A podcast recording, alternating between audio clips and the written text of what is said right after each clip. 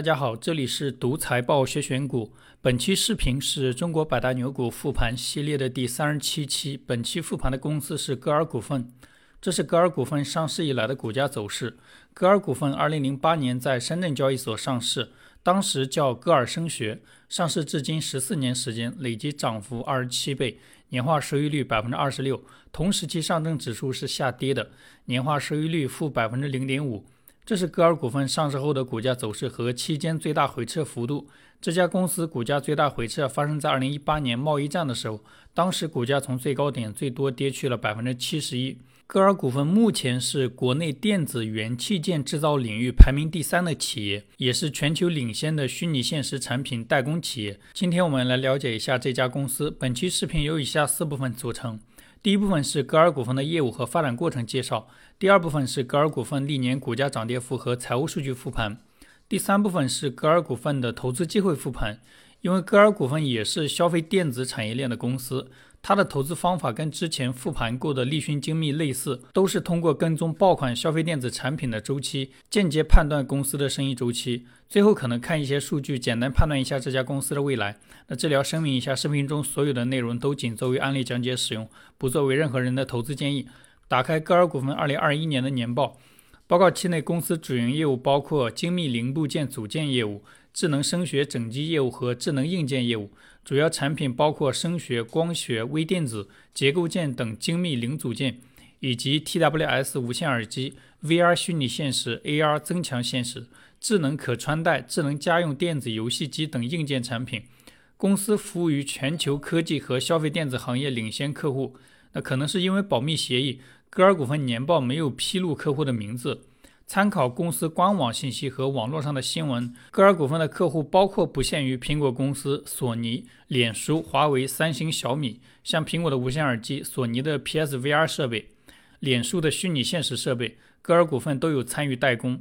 整体上，歌尔股份的客户大部分都是全球顶尖的消费电子企业。下面是公司不同业务的具体产品介绍。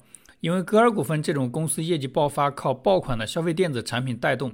那我们投资的时候最好跟踪具体的消费电子产品，所以一定要关注公司不同业务中的具体产品。精密零部件业务具体产品包括声学传感器、VR 光学模组等，这是歌尔股份起家的业务。智能声学整机业务具体包括智能无线耳机、有线耳机、智能音响等。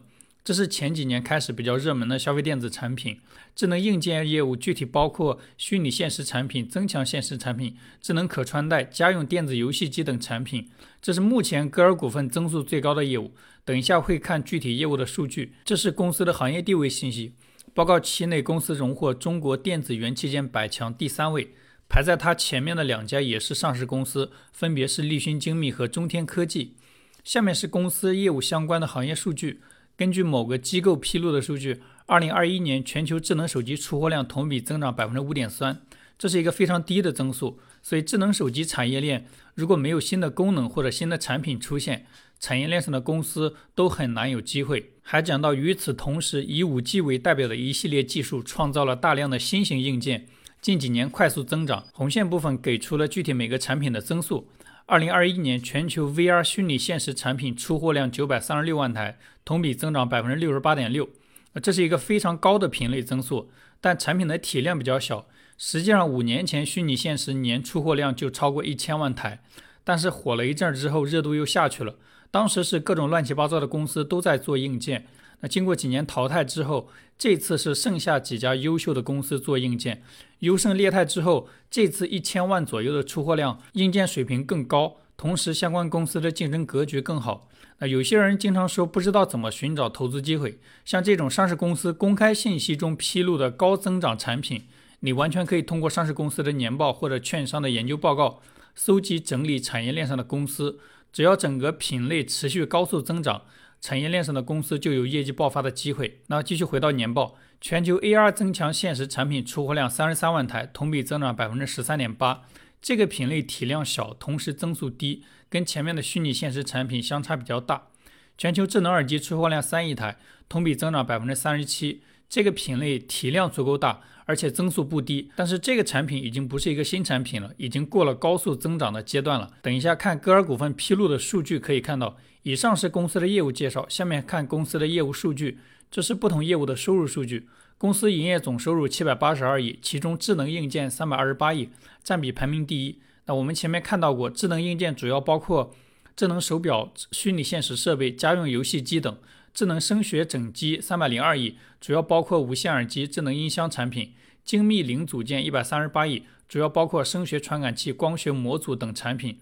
最右边一栏是不同业务的增速数据，其中智能硬件业务收入同比增长百分之八十五点八七，应该主要是靠虚拟现实产品带动的，确实是在爆发式增长。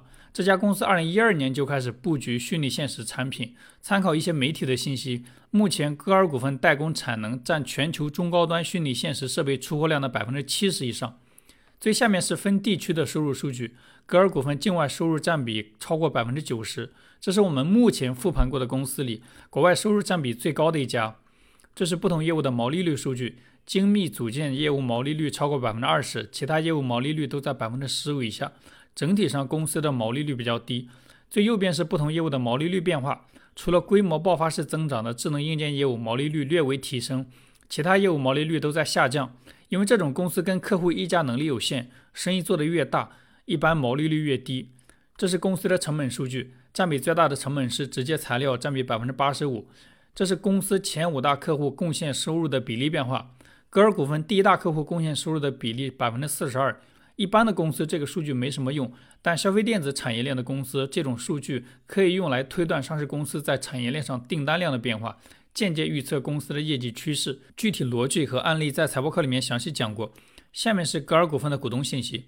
公司第一大、第三大、第四大股东是公司的创始团队。第二大股东是北向资金，其他股东是一些机构。那下面简单介绍一下格尔股份的发展历程。格尔股份的创始人非常低调，这家公司的官网上甚至没有介绍管理层的页面。公司创始人江斌，一九六五年出生于山东威海，本科就读于北京航空航天大学电子信息工程专业。一九八七年，江斌毕业后分配到潍坊的一家无线电厂担任技术员。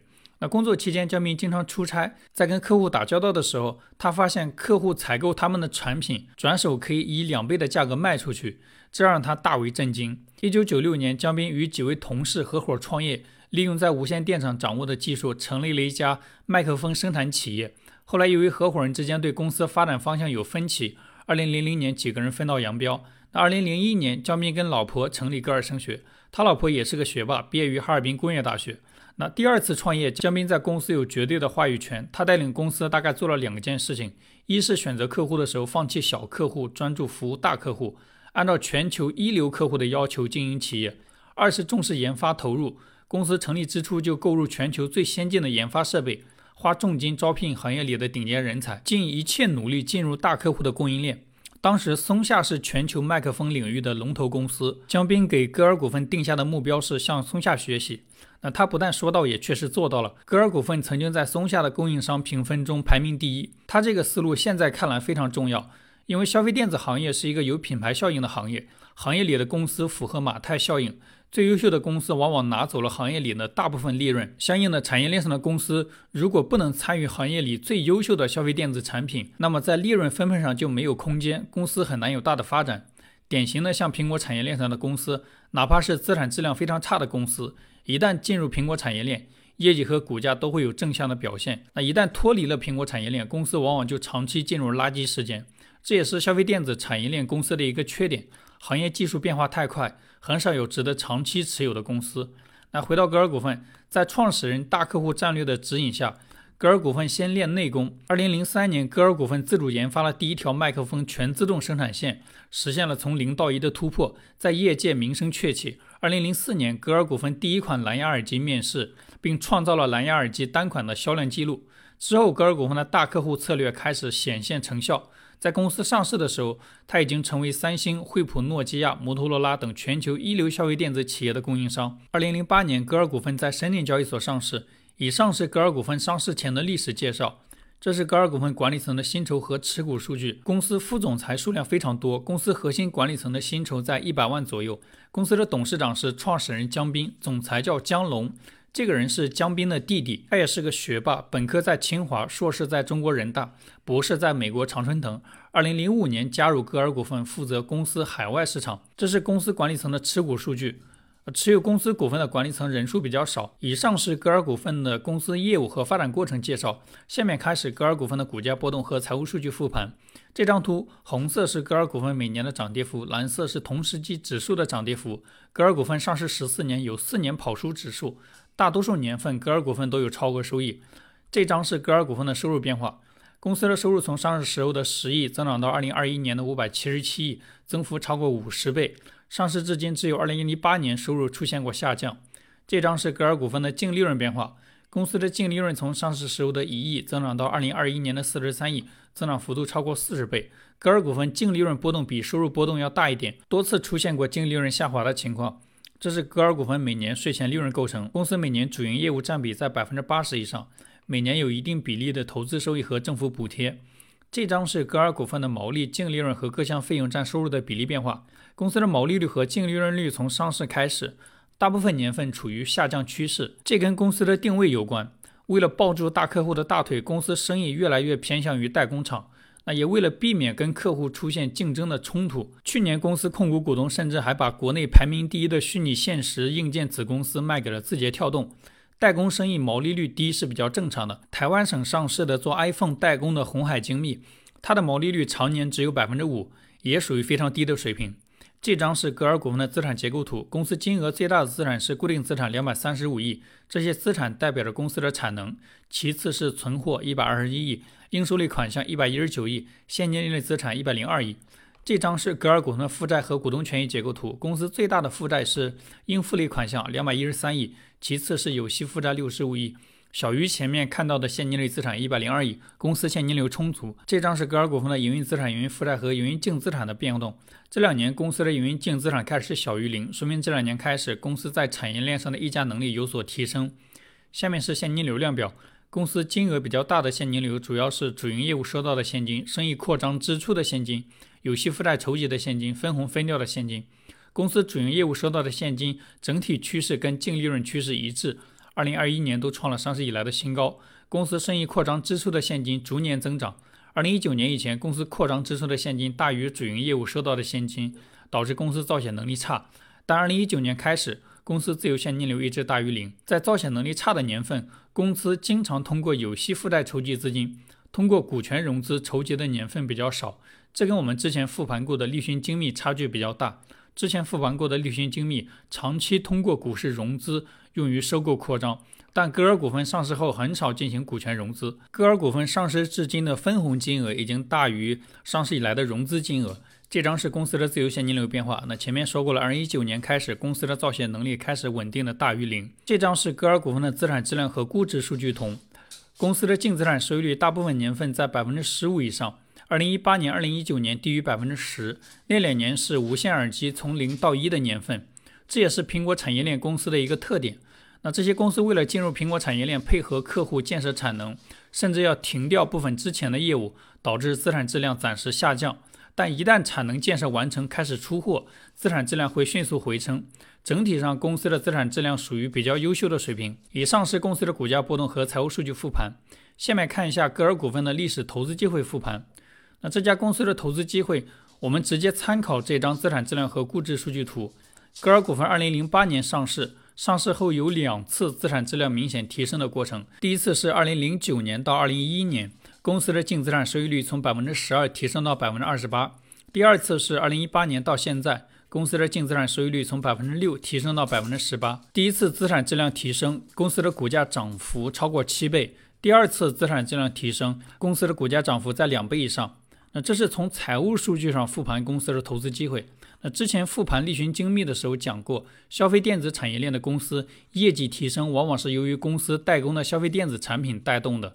所以除了跟踪公司的财务数据，还要跟踪公司参与的消费电子产品。